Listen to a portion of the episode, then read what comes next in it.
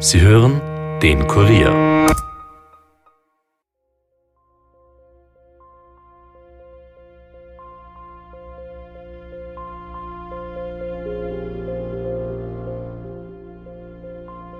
Ja, sehr lebenslustiger Mensch war er. Und immer lustig, immer gut drauf. Und er war wirklich ein, also, so ein gestandenes Mannsbild, ja, also voll stehend im Leben, lustig. Können nachvollziehen, dass er tagsüber seiner Tätigkeit nachgegangen ist, keine Auffälligkeiten gezeigt hat, aber am Abend um 20.30 Uhr diesen Anruf nicht mehr entgegengenommen hat. Und im Hintergrund habe ich dann eben nur diese tiefen, dunklen Stimmen reden gehört. Das waren zwei Männerstimmen. Oder waren es mehrere?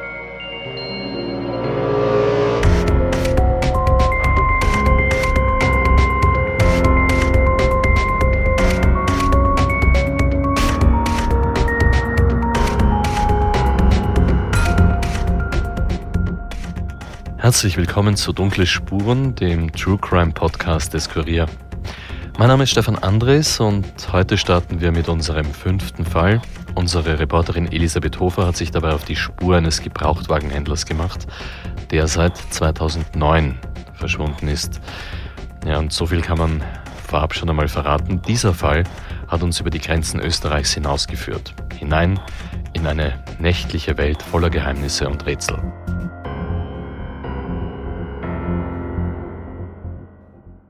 Im Kurier-Podcast-Studio ist jetzt auch unsere Reporterin Elisabeth Hofer. Hallo Elisabeth.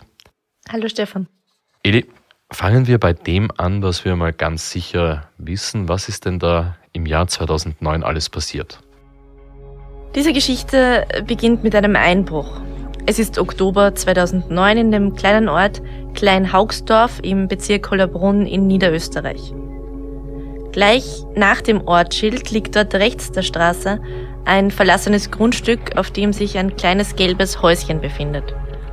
Und in dieses brechen im Oktober 2009 vorerst unbekannte Täter ein. Ein klassischer Einbruchsdiebstahl? Ja, das könnte man denken. Doch das Haus und das Grundstück, auf dem es sich befindet, liegen zu diesem Zeit schon sieben Monate verlassen da. Es gibt dort ein großes schmiedeeisernes Tor, auf den Mauersockeln daneben thronen kleine Löwenstatuen. Das Gras ist hochgewachsen und der Löwenzahn hat sich unkrautartig überall verbreitet. Das Haus steht ganz am Rand des Grundstücks. Es ist wirklich sehr klein, also ebenerdig, zwei Zimmer, Küche, Bad und ein Abstellraum. Auf dem Gelände befindet sich auch eine Art Lagerhalle, vor der jede Menge Gerümpel herumliegt. Eigentlich war dort eine Renovierung geplant, also es gibt jede Menge Baumaterialien, Werkstoffe, Paletten und dergleichen. Eigentlich sieht es bis heute so aus, als wäre dort jemand nur kurz weggegangen und würde gleich zurückkommen, um aufzuräumen. Im Haus befand sich in einem Loch in die Wand zwischen Abstellkammer und Schlafzimmer eingelassen ein Tresor. Und den öffnen die Einbrecher gewaltsam und räumen ihn aus. Nur einen Revolver lassen sie zurück. Einen Revolver? Seltsam. Warum lassen die ausgerechnet einen Revolver zurück? Aber vor allem, Eli, wem gehört dieses Haus eigentlich? Das Grundstück mit dem Häuschen und der Lagerhalle gehört Franz Leis. Franz Leis ist bzw. war Gebrauchtwagenhändler in Kleinhaugsdorf. Ich sage war, weil Franz Leis eben schon eine sehr, sehr lange Zeit, nämlich seit März 2009, vermisst wird. Franz Leis war Gebrauchtwagenhändler, das hast du ja vorhin schon erzählt, aber was kannst du uns noch alles über ihn sagen? Wie würdest du ihn beschreiben? Also Franz Leis war zum Zeitpunkt seines Verschwindens am 20. März 2009 68 Jahre alt. Sein Alter hat man ihm aber nicht unbedingt angemerkt. Seine kurzen Haare waren zwar grau, aber Franz Leis war groß und muskulös. Auf Fotos sieht man ihn ganz oft mit so einem ärmellosen Muskelshirt.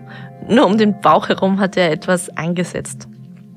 Außerdem hat man ihm angesehen, dass er sich viel im Freien aufhält, weil er fast auf jedem Foto eine gebräunte Haut hat.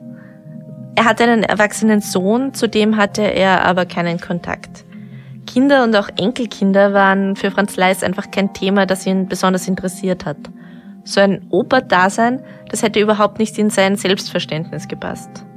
Dafür ist er sehr an seinen beiden Hunden, einem Rottweiler und einem kleinen schwarz-weißen Mischlingshund, gehangen. Die werden später in der Erzählung noch wichtig werden. Bekannte beschreiben Franz Leis jedenfalls als freundlich, sehr umtriebig und sehr leutselig, allerdings auch als sehr impulsiv und temperamentvoll. Er hatte, das habe ich im Laufe meiner Recherchen verstanden, praktisch zwei Gesichter. Zum einen wurde er geschätzt, weil er, wo immer er hinkam, für Stimmung gesorgt hat. Und zum anderen konnte diese Stimmung dann sehr schnell kippen. Dann konnte er verbal, aber auch physisch gewalttätig werden gegen Menschen, aber zum Beispiel auch gegen seine Hunde. Ja, sehr lebenslustiger Mensch war er. Und immer lustig, immer gut drauf. Und er war wirklich ein, also, so ein gestandenes Mannsbild, ja, also voll stehend im Leben, lustig, äh, ein lauter Mensch eigentlich irgendwo. Ja, also nicht, äh, sondern wo, wo er reingekommen ist, hat es geraucht, kann man sagen. Da sind gleich alle, ah, da trinkst du auch was mit und zack. Und bumm, da war eine Stimmung drin und auf einmal in die. Und so wird es wahrscheinlich drüben auch gewesen sein. Ja? Das ist Manfred Stiedl, ein Bekannter von Franz Leis. Er war nicht nur privat mit ihm befreundet, sondern war auch sein Versicherungsagent, was Autoanmeldungen und ähnliches angeht.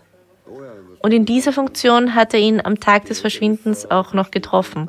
Eventuell war sogar der Letzte, der Franz Leis lebend gesehen hat. Ja, ich, ich habe mich angerufen in der Früh, habe ich gesagt. Ich habe mich in der Früh angerufen und gesagt, zuerst, äh, meld mir ein Auto an.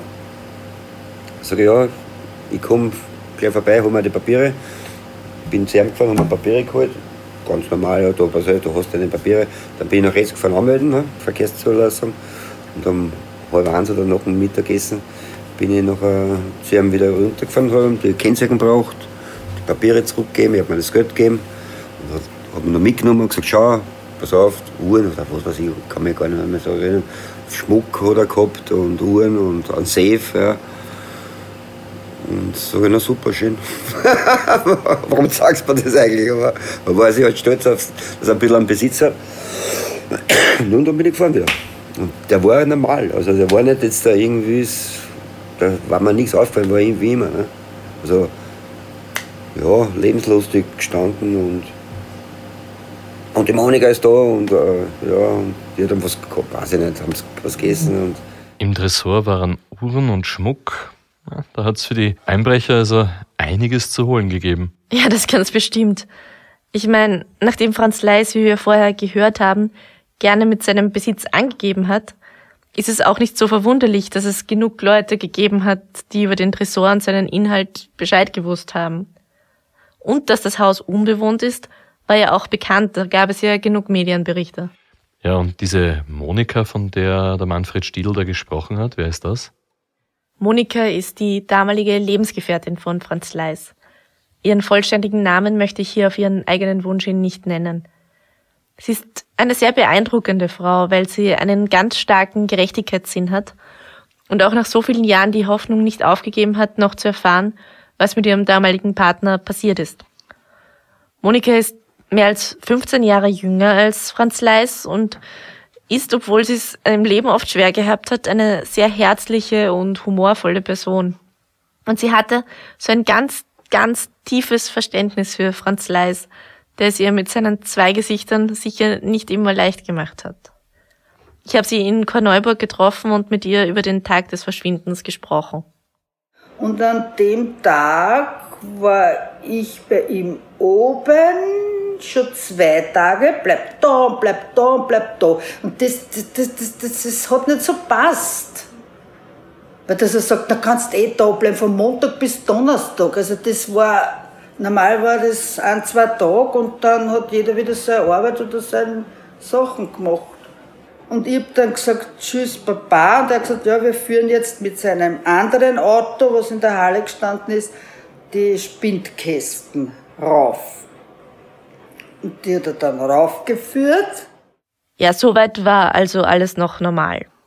Doch dann passieren Dinge, die den Fall so seltsam machen, dass ihn heute die Cold Case Abteilung im Bundeskriminalamt übernommen hat. Und deren Chef, Kurt Linzer, den wir ja schon aus anderen Folgen kennen, hat mir zum Tag des Verschwindens noch etwas verraten können. Wir wissen, dass er in seinem äh, Haus in äh, Kleinhaugsdorf Umbauarbeiten oder Renovierungsarbeiten durchgeführt hat und hat da immer wieder Dienste von tschechischen Arbeitern in Anspruch genommen. Was wir am Nachmittag nachvollziehen konnten, ist die Tatsache, dass Franz Leis sich gesundheitlich nicht besonders wohl gefühlt hat und seiner damaligen Lebensgefährtin mitgeteilt hat, dass er äh, Halsschmerzen hat und entgegen der ursprünglichen Vereinbarung einen Abendtermin abgesagt hat. Aber wir wissen dann auch, dass er gegen 20.30 Uhr am Handy eingestellt, 20.30 Uhr, wir wissen nicht, ob das Gerätezeit oder die Systemzeit ist, einen Anruf bekommen hat, äh, allerdings er diesen Anruf auf seinem Handy nicht mehr entgegengenommen hat. Das heißt, wir können nachvollziehen, dass er tagsüber seiner Tätigkeit nachgegangen ist, keine Auffälligkeiten gezeigt hat, aber am Abend um 20.30 Uhr diesen Anruf nicht mehr entgegengenommen hat. Ja, zuvor hat seine Lebensgefährtin Monika Franz Leis allerdings schon noch erreicht. Doch das Gespräch war so eigenartig, dass es ihr bis heute in Erinnerung geblieben ist.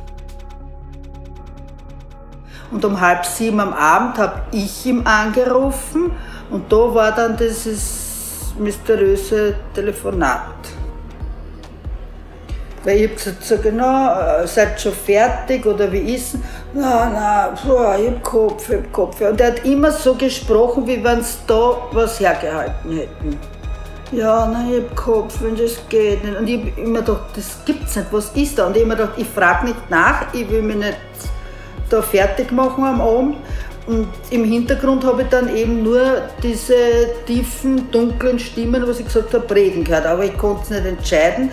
Tschechisch war es nicht, irgendeine andere Sprache. Ich kann aber nicht sagen, welche Sprache. Das waren zwei Männerstimmen. Oder waren es mehrere, aber ich, die haben miteinander gesprochen. Und auf einmal war das Telefon dann aus, dann habe ich noch einmal angerufen und dann hat er gesagt, nein, ich bin müde, ich bin müde, mein Handy ist hin, mein Handy ist hin. Dann habe ich noch einmal angerufen oder es langleiten lassen, dann wieder abgekommen, nein, ich bin müde und das geht. Dann sage ich, wo bist du? Nein, ich glaube, wo bist du, habe ich nicht gesagt. Nein, glaube ich nicht. Weil ich wollte das gar nicht so wissen, weil man dachte, in der Internetspelunke werden schon sein. Ja, das wissen wir bis heute nicht. Monika hatte dann noch einige Male versucht, Franz Leis anzurufen in den nächsten Tagen, hat ihn aber nie erreicht. Erst so ein mysteriöses Telefonat und dann meldet sich der Partner nicht mehr, ist nicht erreichbar. Ja, hat die Monika da nicht gleich äh, Alarm geschlagen, die Polizei informiert? Nein, ich weiß, das klingt ungewöhnlich, aber um das zu verstehen, muss man die Beziehung der beiden ein bisschen kennen. Das war sehr lose, wenn man so will. Franz Leis hat ja extrem viele Freiheiten eingefordert.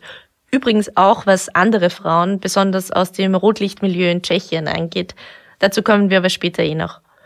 Auf jeden Fall war es nicht weiter ungewöhnlich, dass er sich tagelang nicht bei Monika gemeldet hat. Sie haben ja auch nicht zusammen gewohnt. Außerdem hatten die beiden eine Art Übereinkunft, nicht zu fragen, was der andere tut oder wo er ist. Ja, und wie lange hat es dann gedauert, bis die Polizei angefangen hat, nach Franz Leist zu suchen? Ja, im Endeffekt waren das fast zwei Wochen. Monika ist dann zum Haus von Franz Leis gefahren und hat gesehen, dass alles noch so war wie an dem Tag, als sie das letzte Mal bei ihm war. Teller, Gläser, alles stand noch auf dem Tisch. Und als die Polizei dann da war, ist aufgefallen, dass mehrere Dinge sehr komisch sind. Erstens hat Franz Leis seine persönlichen Gegenstände, also zum Beispiel seinen Pass oder auch seine Zähne, er hatte ja dritte Zähne, zurückgelassen. Aber sein Auto hat gefehlt, oder sagen wir eines seiner Autos. Cold Case-Chef Kurt Linzer hat mir dann erzählt, was es mit diesem Auto auf sich hat. Es handelt sich um einen blau lackierten VW Golf Cabriolet äh, mit Stoffdach. Der war nicht amtlich angemeldet, sondern es waren zwei Probefahrtkennzeichen, also blau unterlegte Kennzeichentafeln mit dem Hollerbrunner Kennzeichen äh, Heinrich Ludwig für Hollerbrunn 61 Julius Ida. Also gut, die erste Auffälligkeit ist also, dass auch das Auto weg ist. Ist es dann eigentlich irgendwann einmal wieder aufgetaucht? Nein, das wird nach wie vor gesucht. Obwohl es ja nicht ganz unauffällig ist, hat sich bisher niemand gemeldet, der es gesehen haben könnte. Die Polizei hat natürlich auch überprüft, ob der Wagen einmal geblitzt wurde oder ob es eine Parkstrafe oder ähnliches gibt, womit man auf einen Aufenthaltsort von Franz Leis schließen könnte, aber nichts. Das ist seltsam, weil ein Auto verschwindet ja nicht einfach so. Kann es nicht sein, dass der Franz Leis einfach nur einen Autounfall gehabt hat? Ja, das ist natürlich möglich, aber dass so ein Unfall zehn Jahre lang nicht entdeckt wird, das wäre schon sehr seltsam. Die Gegend ist ja auch recht flach. Es gibt hauptsächlich Felder, also das ist jetzt keine Gegend, wo man sagen könnte, Franz Leis ist vielleicht irgendeinen Hang hinuntergestürzt und man findet ihn nicht. Also wo ist dieses Auto? Das ist eine ganz elementare Komponente in diesem Fall. Es gibt ja auch Medienberichte, wonach Herr Leis zu drei Männern in das Auto gestiegen und weggefahren sein soll. Aha. Ich habe Ermittler Kurt Linzer natürlich auch danach gefragt. Ich kenne dieses Gerücht. Wir haben uns mit, dem, äh, mit dieser Behauptung sehr lange auseinandergesetzt. Wir konnten aber das nicht verifizieren. Also das sind Gerüchte und Behauptungen, die wir nicht nachvollziehen konnten.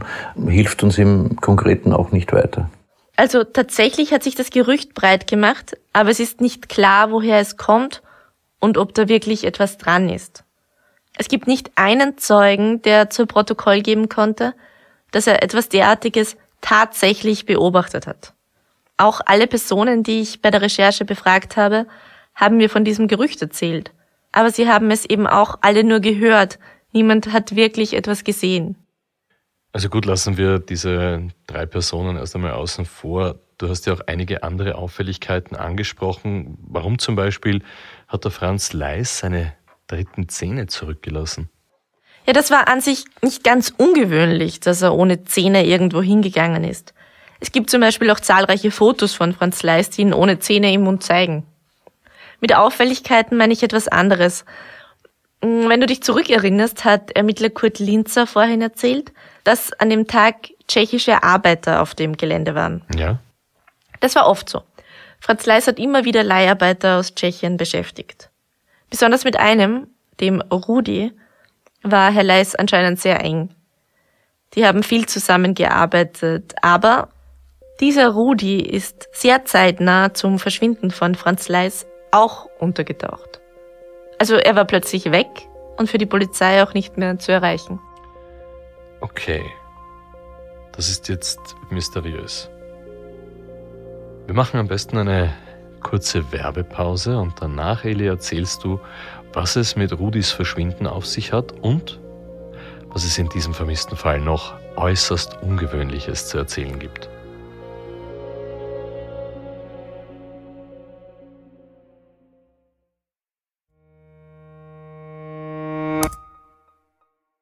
Dunkle Spuren ist ja nicht der einzige Podcast des Kurier. Ich darf euch vorstellen den neuen jungen Polit-Podcast Blöde Frage und dazu ist jetzt Caroline Ferstl bei mir. Caroline, in eurem Podcast, worum geht es da genau? Ja, hallo Stefan. Wir, das sind ein junges Team bestehend aus Johannes Ahrens, Michael Hammerl, Christoph Schattleitner, Laura Schrettel und mir. Und wir sprechen in unserem Podcast Blöde Frage über gesellschaftspolitische Themen. Also wir diskutieren etwa über Klischees, aktuelle Problematiken und Themen, die die Menschen einfach gerade bewegen. Und die nächste Folge erscheint dann schon am kommenden Mittwoch, stimmt das? Genau, unser Podcast erscheint jede Woche immer am Mittwoch. Danke, Caroline. Also, jeden Mittwoch hört ihr jetzt ab sofort den jungen Polit-Podcast Blöde Frage und natürlich weiterhin jeden Freitag Dunkle Spuren, den True Crime Podcast des Kurier und mit dem geht's jetzt auch gleich weiter.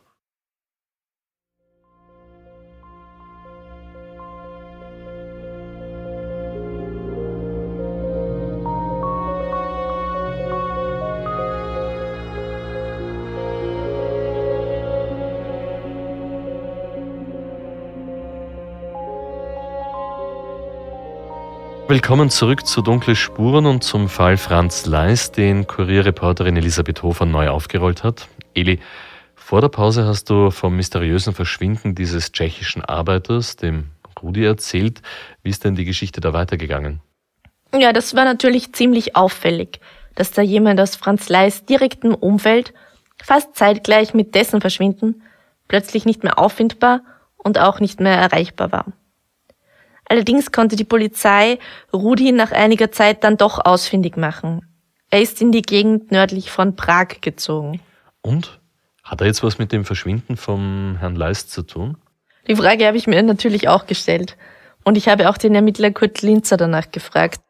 Der Rudi ist ein, kann man fast sagen, langjähriger Leiharbeiter von ihm, der ihm immer wieder so Gefälligkeitsarbeiten durchgeführt hat.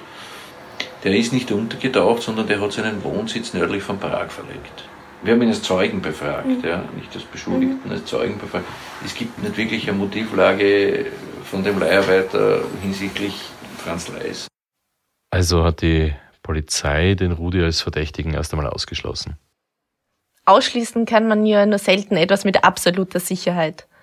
Rudi hat mit Sicherheit Kontakt in die, sagen wir mal, Unterwelt gehabt, von der auch Franz Leis mitunter profitiert hat. Aber es sieht trotzdem nicht unbedingt so aus, als hätte Rudi mit dem Verschwinden von Franz Leis direkt etwas zu tun.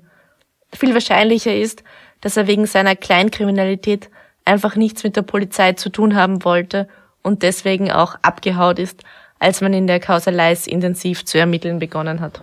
Na gut, dann haben wir jetzt also das verschwundene Auto, das nicht mehr aufgetaucht ist, und den untergetauchten Arbeiter, den die Polizei aber später hat ausfindig machen können.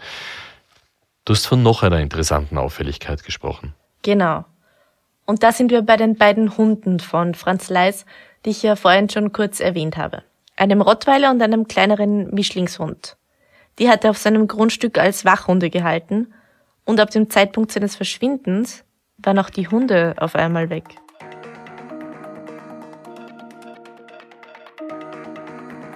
Herr Leis ist weg, sein Auto ist weg und sein Arbeiter, der Rudi. Und dann sind auch noch die beiden Hunde plötzlich verschwunden. Ja, obwohl ihre Leinen noch da waren. Aber es wird noch kurioser. Geraume Zeit später, genau genommen zwei Monate später, äh, tauchen diese Hunde bei einem Kreisverkehr in Grenznähe wieder auf.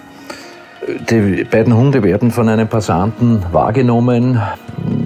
Der Mann hält Gott sei Dank an, nimmt die Hunde zu sich und bringt sie ins Tierheim. Das Auffällige dabei ist, dass diese Hunde sehr gut genährt waren, in einem sehr gepflegten Zustand waren, also von einem Streunen oder von einem im Freien sich durchschlagenden äh, Leben dieser beiden Hunde ist nichts zu sehen. Also zwei Monate nachdem Franz Leis verschwindet, tauchen seine Hunde plötzlich wieder auf. Und zwar nicht irgendwo, sondern sehr nah am Wohnort von Franz Leis werden dann in ein Tierheim gebracht, dort werden sie untersucht und dort wird auch festgestellt, dass diese Hunde gut gehalten und gut genährt sind. Nun wissen wir, dass das zwei Hunde sind, ähm, die nicht äh, jetzt in den Bereich der Listenhunde fallen, aber doch relativ große, starke Hunde sind und wahrscheinlich nicht mit jemandem mitgegangen wären, äh, den sie nicht gekannt haben. Also das ist eine große, große Unbekannte in diesem Fall. Wer hat diese beiden Hunde mitgenommen, wer hat sie gepflegt und wer hat sie dann wieder zwei Monate nach seinem Verschwinden ausgesetzt? Also, die Hunde waren dann plötzlich wieder da und sahen überhaupt nicht wie streunende Straßenhunde aus. Daraus schließt die Polizei, dass sie bei jemandem waren, der auch weiß, was mit Franz Leis passiert ist. Dass die Hunde so nah am Zuhause von Franz Leis wieder aufgetaucht sind, lässt natürlich schon einige Schlüsse zu. Zum Beispiel, dass was immer mit Franz Leis passiert ist, nicht 100 Kilometer weit weg passiert sein kann. Also ein paar Kilometer, wie etwa von Znaim nach Kleinhaugsdorf, können die Hunde schon gelaufen sein, aber jetzt keine riesige Distanz. Die Polizei glaubt auch, dass dieser jemand vielleicht sogar eine Person aus dem näheren Umfeld von Franz Leis war, weil die Hunde sonst nicht mitgegangen wären. Und um zu verstehen, wie wahrscheinlich diese Theorie ist, habe ich mit Georg Sticher vom österreichischen Rottweiler Club telefoniert. Im Gegensatz zu dem, wie, äh, Medien beziehungsweise auch manche Politiker die Rasse Rottweiler sehen beziehungsweise titulieren, ist es so, dass der, der Rottweiler ein sehr familienfreundlicher Hund ist, der durch ein starkes Nervenkostüm auffällt, welches äh, ihn dazu bemüßigt, der Gesellschaft Mensch gegenüber Neutralität an den Tag zu legen. Ich habe Herrn Sticher dann die Situation geschildert und ihm davon erzählt, dass Herr Leis seine Hunde eigentlich gerne bei sich hatte. Dann hat er einfach seine Hunde auch äh, so in der Gesellschaft gehalten, dass sie sehr neutral sich benommen haben. Weil wenn die Hunde der Gesellschaft gegenüber nicht neutral ähm, gewesen wären, hätte sie ja nicht überall mit hinnehmen können. Daher ist auch die, die Vermutung der Exekutive, dass die nicht bei jedem bleiben, eher nicht äh, nachzuvollziehen. Denn wenn heute Hunde ein gutes Verhältnis zu Menschen haben, dann ist es egal, bei wem sie sind, sobald der sie auch in Ordnung ähm, behandelt, werden sie zudem genauso neutral und freundlich sein. Das ist interessant. Der Rottweiler-Experte glaubt im Gegensatz zur Polizei nicht, dass die Hunde nur mit jemandem mitgegangen wären, den sie auch gut kennen. Nicht unbedingt. Allerdings hätten sie es wohl nicht toleriert, wenn ihr Herrchen sich in Gefahr befunden hätte. Jeder Hund würde seinen Besitzer verteidigen, wenn er merkt, er wird angegriffen, sofern er so viel äh, Selbstbewusstsein hat, dass er sich dieses auch getraut. Ja, und wenn so ein Rottweiler in den Verteidigungsmodus geht, dann will ich eher nicht dabei sein. Eli, was ist mit folgendem? Kann es sein, dass der Franz Leis vielleicht freiwillig abgetaucht ist und äh, seine beiden geliebten Hunde mitgenommen hat? Das hätte er wohl gemacht. Hm. Ohne Leinen? Und warum hätte er sie dann später wieder ausgesetzt und warum hat er zum Beispiel seinen Pass und seine dritten Zähne zurückgelassen? Aber die Theorie ist natürlich nicht ganz von der Hand zu weisen, auch im Hinblick darauf, was die Polizei bei einem Blick auf Franz Leis Konto festgestellt hat. Nämlich? Wir wissen, dass Franz Leis in der Zeit vor seinem Verschwinden in mehreren Tranchen einen größeren Bargeldbetrag von seinem Konto behoben hat. Und größer heißt in diesem Fall sechsstellig. Sechsstellig? Das kann von 100.000 Euro bis zu fast einer Million alles sein, Eli. Mach's nicht spannend. Wie viel war es jetzt genau? Das hat mir die Polizei leider nicht verraten. Aber gehe davon aus, dass wir eher von letzterem sprechen. Sowas 900.000. Franz Leins hat also vor seinem Verschwinden vor mittlerweile zehn Jahren sehr viel Geld abgehoben, vielleicht eine knappe Million Euro. Woher hat er so viel Geld gehabt und vor allem, wofür hat er so viel Geld gebraucht? Was war sein Geheimnis und was haben seine Ausflüge in die Tschechische Republik damit zu tun? Über das alles sprechen wir im zweiten Teil von Dunkle Spuren, das Verschwinden von Franz Leis.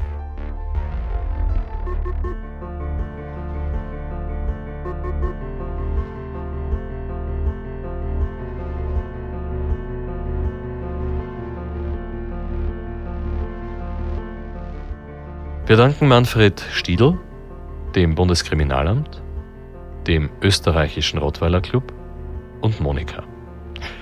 Ja, und wenn ihr, liebe Zuhörerin, lieber Zuhörer, Hinweise zum Verschwinden von Franz Leis habt, dann wendet euch bitte unbedingt entweder direkt an das Bundeskriminalamt unter der Wiener Telefonnummer 01 24 836 98 50 25 oder natürlich sehr gerne auch an uns an dunklespuren.kurier.at.